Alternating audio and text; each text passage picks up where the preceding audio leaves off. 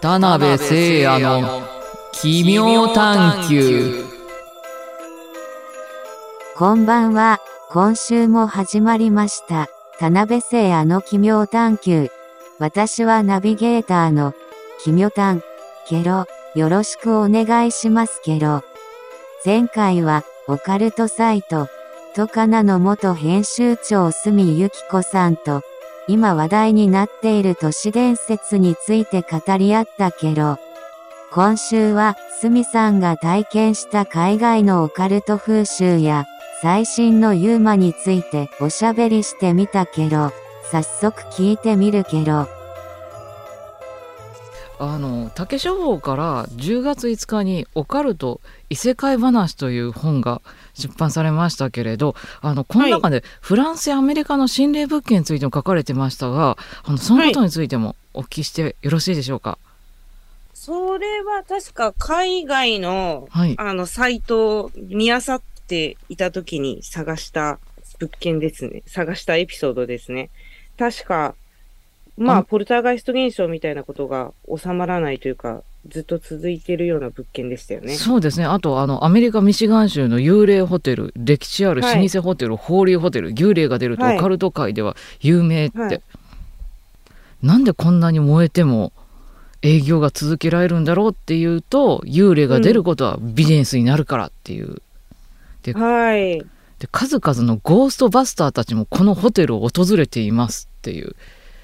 ゴーストバスターお会いしたことありますか？あ、あります。日本人の方ですけど、はいあの、ダ日本ダウザー協会の堤さんっていう方が、ゴーストバスターとしても活動されてますので、はいはい。いろんな機会持ってますよ。すごい幽霊です探知機ね。おば、バケタイン以外にもたくさん。なんあかレーザー光線使った、はい。あとラジオ、ゆ霊界ラジオとか、はいなんかもう、ありとあらゆる、あの、幽霊グッズ持ってるんですけど、トカナやってた時にですね、あの、堤さんがアメリカのゴーストバスターからもらったっていう、おっしゃっていた、なんかその幽霊を入れたボトルっていうのが、堤さんの家に、なんか50本ぐらい余ってたんですよ。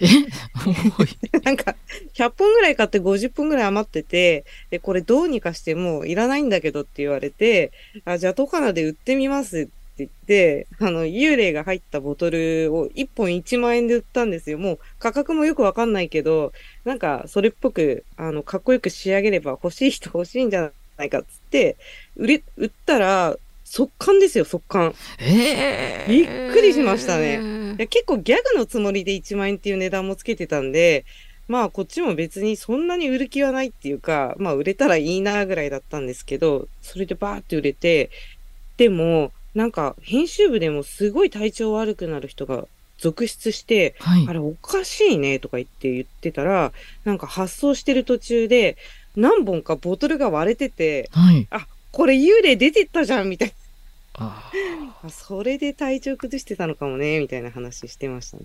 ーなるほど。でスミさんはオカルトで海外と国内をつなぎたいという意識があるとも書かれてましたがなぜそう思われたの？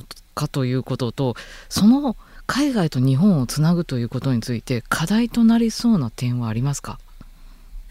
ええやはりもう日本だけだとパイが狭すぎるっていうのが、あの、ありまして、あの、オカルトに興味ある方は多いですけど、やっぱり、あの、アメリカの方が人口的にもオカルトに興味ある人多いですし、あと第一報を持ってる人たちっていうのがもうアメリカにばっかりいるので、例えば UFO 情報とかを手に入れるってなると、あの実際にペンタゴンに知り合いのいる UFO ジャーナリストとか、そういった人たちが、まあ一番情報を握るようになるわけじゃないですか。はいで、日本人にその情報が渡ってくるのなんてすごく遅くなってしまうと思うんで、なんかもうちょっと交流を深めて、あの、日本でも、えー第一報が早く流せるような環境が整うといいんじゃないかなって思ってますけど、まあ、言語の壁が一番でかいんじゃないですかね。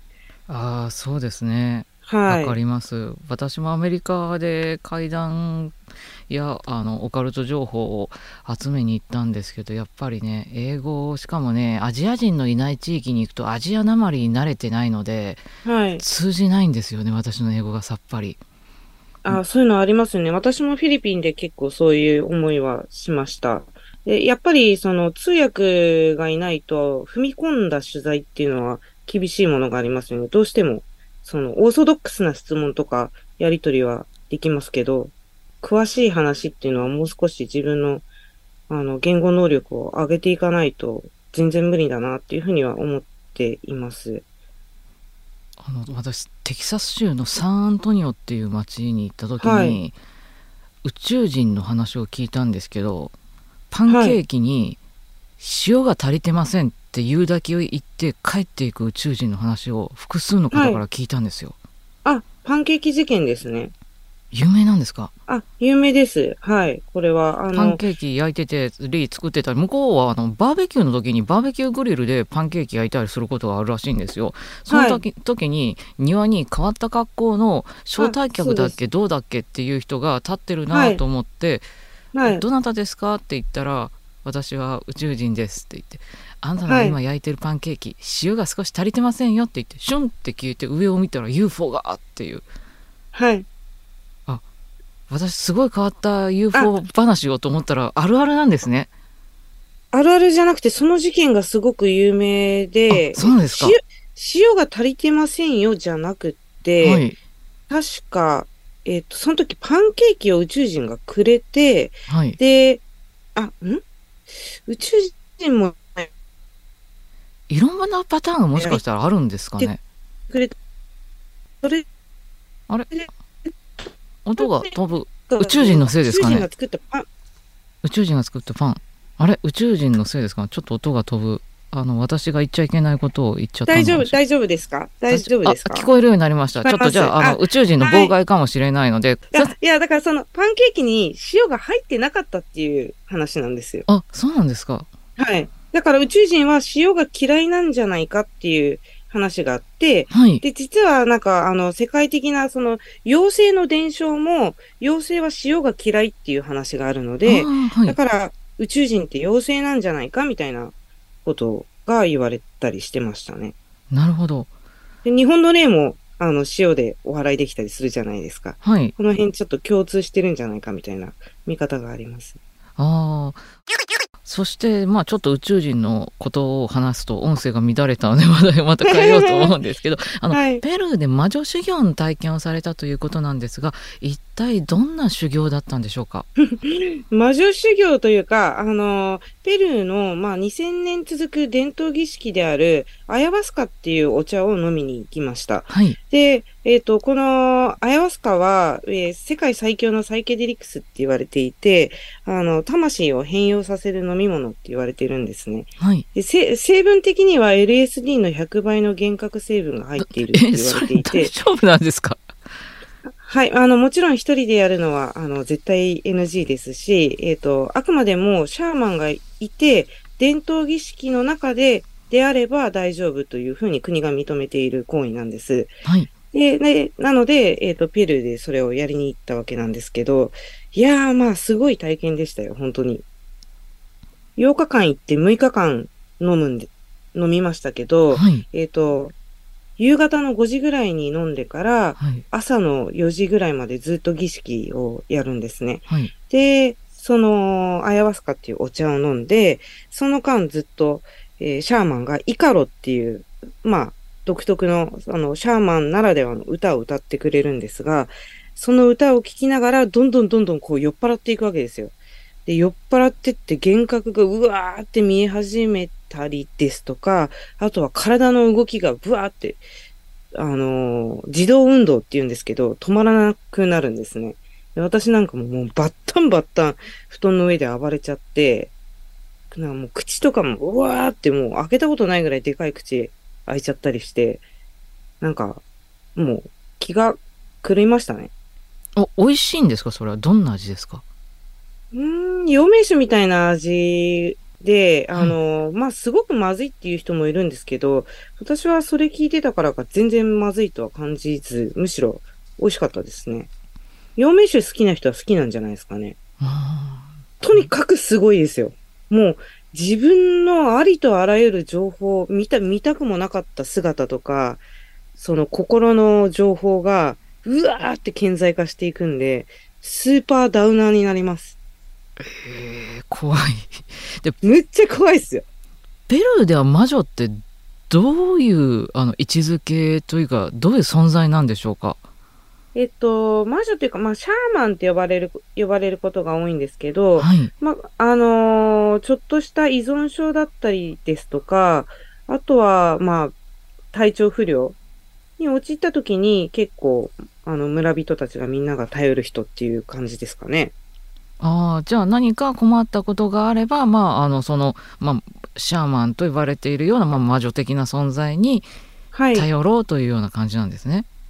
そうですね。基本的に彼らは、あの、精霊さんとお話ができるっていうことで、シャーマンと呼ばれているので、はい精霊の力を使って、えー良い状態に導くっていう役割をしています。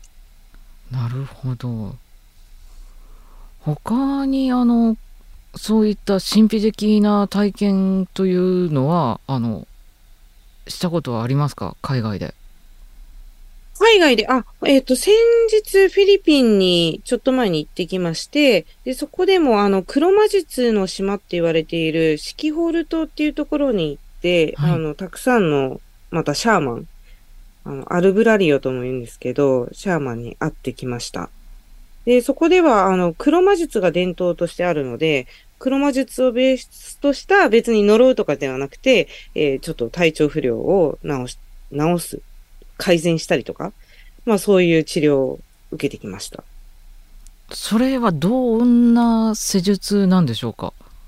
えっと、私は2種類受けたんですけど、一つはボロボロって言って、あの、瓶の中に水を入れるんですけど、そこにさらに、まあ、あの、彼らが、まあ、秘伝の石って言われているものを入れるんですね。はい。瓶の中に。で、水を入れて、で、そこに、えっ、と、竹の筒を刺して、ボロボロ、あの、ぐるぐるぐるぐるぐるって、ブクブクブクブクってやるんですよ。ふ、吹くんです。で、あブクブクブクブクってなるじゃないですか。じですかね。はい。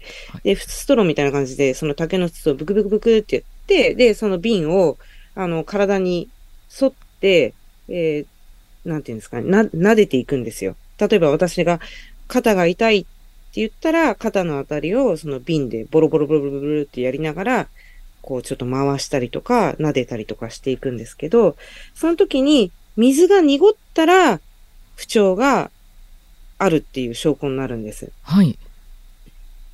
めっちゃ濁ってたんで、私。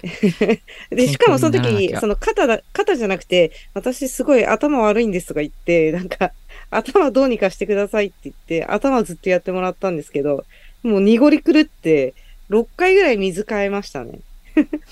え、でもそういう、なんていうか、頭を良くしたりとか、なんか割と、あの、お願いですよね。不調を治すっていうより。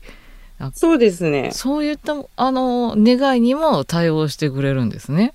はい、なんか笑ってましたけど、一応なんかやってくれました。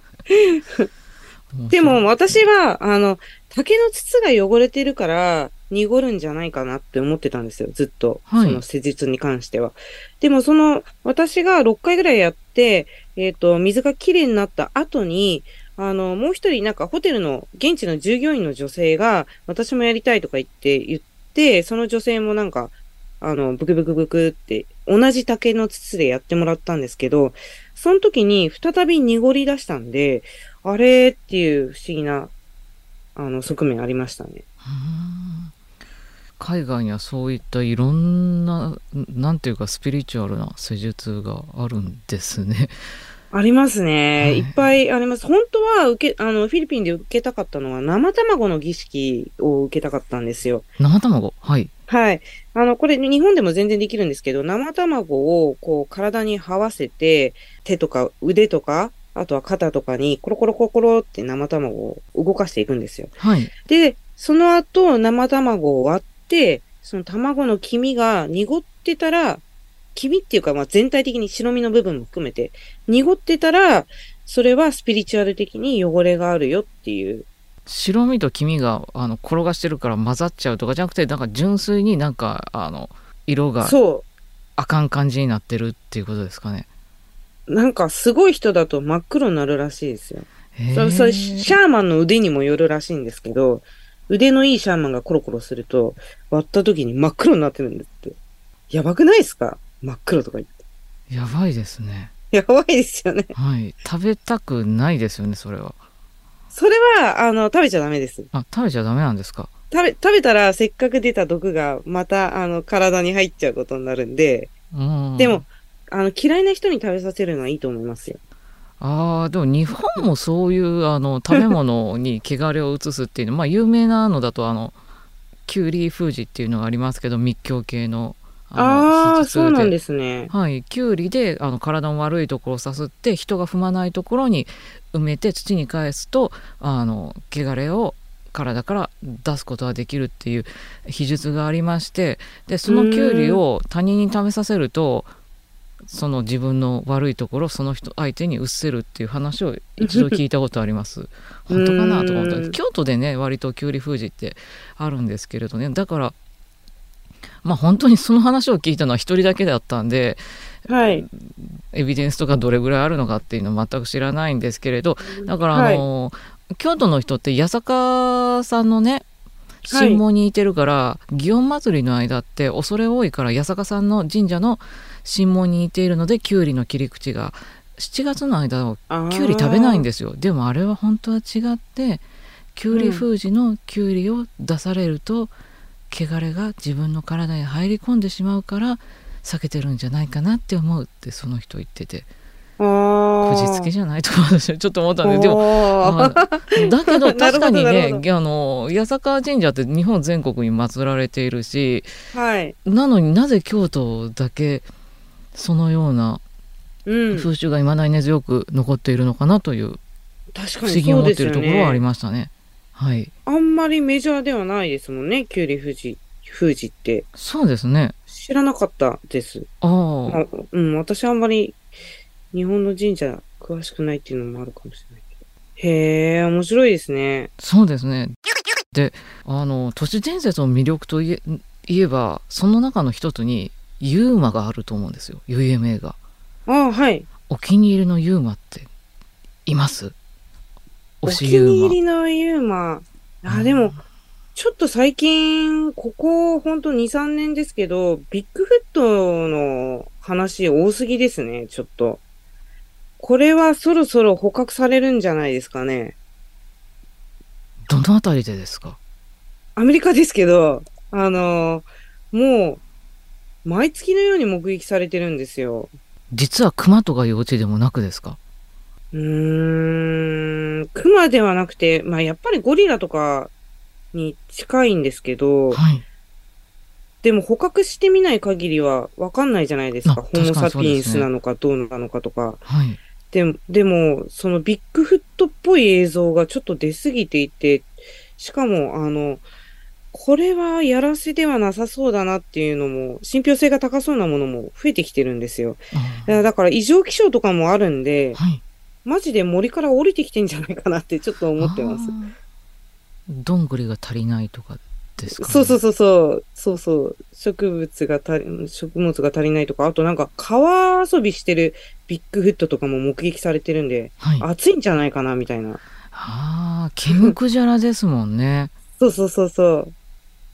確かに人間なんか毛なんかね髪の毛とか体の体毛とかそんなに知れてるのにそれでもこんだけ暑いって思うんですからね。ねえ、うん、ですよね。となんか、はい。電気、電気シェーバーとかそっと置いておおきたいですよね。ああいいですね。でも使い方わかるのかな？でも、なんか、あの、まあ、昔のビッグフット遭遇体験とかそういうの読んでると、結構、あの、タバコ吸ったり、ビッグフット語みたいなの喋ってたりするみたいですね。賢いんですね。らしいです。あの私の推しユーマをちょっと紹介してもいいですかね。あ、教えてください。こちらなんですけどはい。袋に入ってるんえ？であの封印を解きましょう。え？何？何？えあのこれはつゴジラ。に見えますよね。はい。魚なんですよ、こいつは実は。魚だって。ちょっと魚っぽいほら、ヒレが。でも、どう見てもこちらじゃないですか。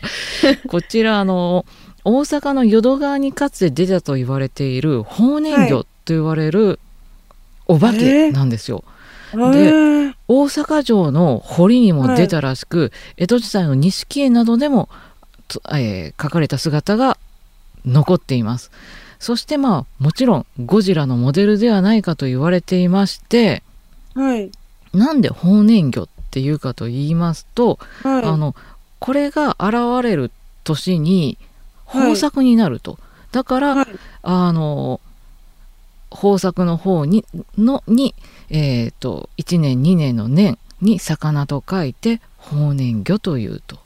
でこの法然魚なんですけれど私法然魚な、なんか名前と顔が合ってないですよね。合ってませんよね面白この法然魚なんですが、い。はい、はい。あのさ最近というかこの23年見たっていう人をいるんですよ。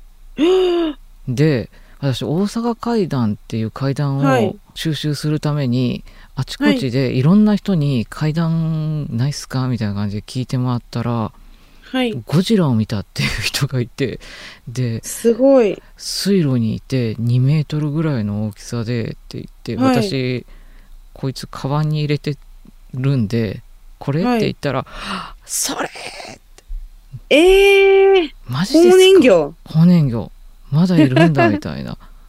人によっては、ヨッシーとかヨッシーはあのマリオが乗ってるやつだからネッシーって言いたくて言葉が出てこなくてそう言ってんだろうなと 思うことがあったんですけれど、ねえ、大阪にこんなゴジラっぽいちょっとだけ魚要素があるこういうクリーチャーがいるっていう、でも実際に目撃されてるっていうのがすごいですね。そうですよでしかも江戸時代の法然魚も目撃例がまあ複数あってあの絵姿も複数のバリエーションがあるのでうん。まあ当時本当にいたんじゃないかなというふうに思っています。うーん。なんか最近私の知人もプテラノドン渋谷で見たって言ってて、はいあの、しかも、パッと見たとかじゃなくて、10分ぐらいずっといたって言ってましたね。空に。空にはい。素敵、もう、もう巨大な2、3メートルぐらいのプテラノドンが空を羽ばたいていたらしいんですけど、だから、あの、レッドブルの広告だと思ったらしいんですよ、初め。ああ翼を授けるだから そうそうそうなんだでも、あまりにもでかいし、おかしいなって言ってみて、あれはユーマだったのかなって言ってましたね。あ昔の話になるんですけれどあの関西テレビの裏側に扇町公園という公園がありまして昔そこの扇町公園はゴミ捨て場だったんですよ。その頃にゴミの間からあのブラキオサウルスのようなねブラキオサウルスは書いてないんですけれど、まあはい首の長い竜のような生き物がずしずしと出てきて当時あのそのゴミ置き場のことを五目や山って呼んでいたらしいんですよね。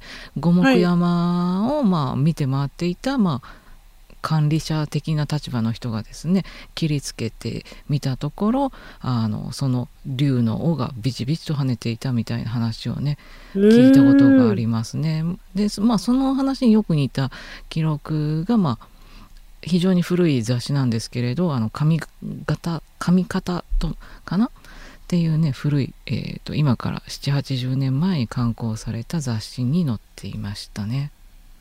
読み方っていう雑誌があったんです上か方ですね。上方階段とか上方地方の方あれですね上に、えーと片方のあのあはいはいはいはい。私のイントネーションがちょっと悪いんでごめんなさいね。通じにくくて。なるほど。はい。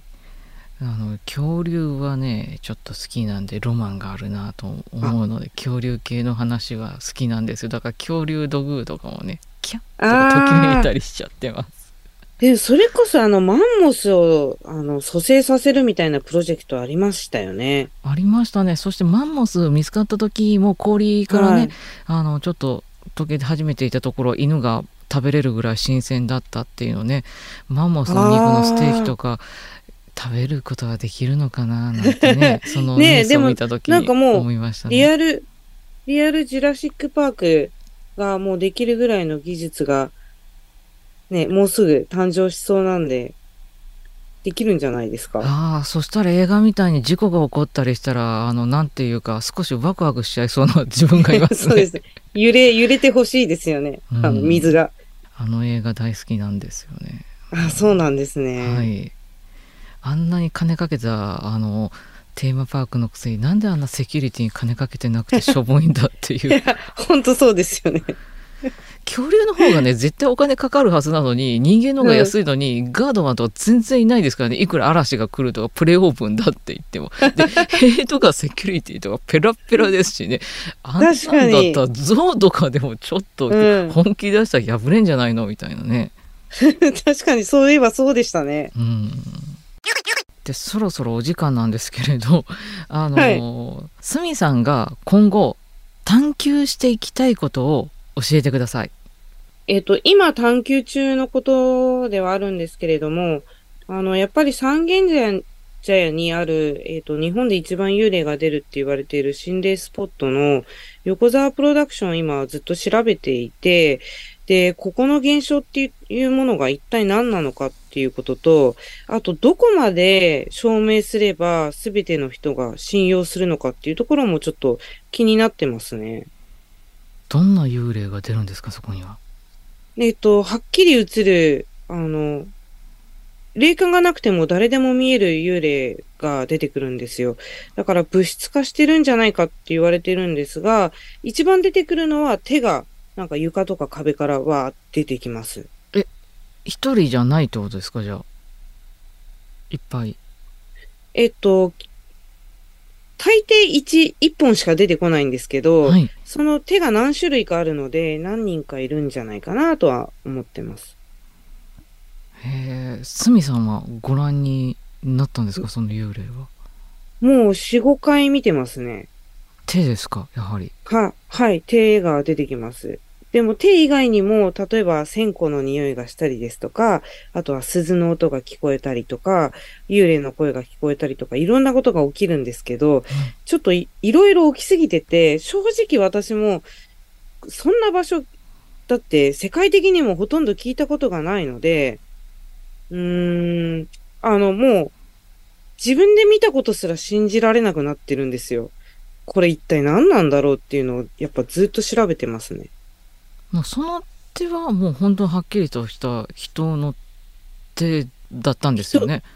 もう人です、ほぼ。女性とか大人とかどどんな手でした？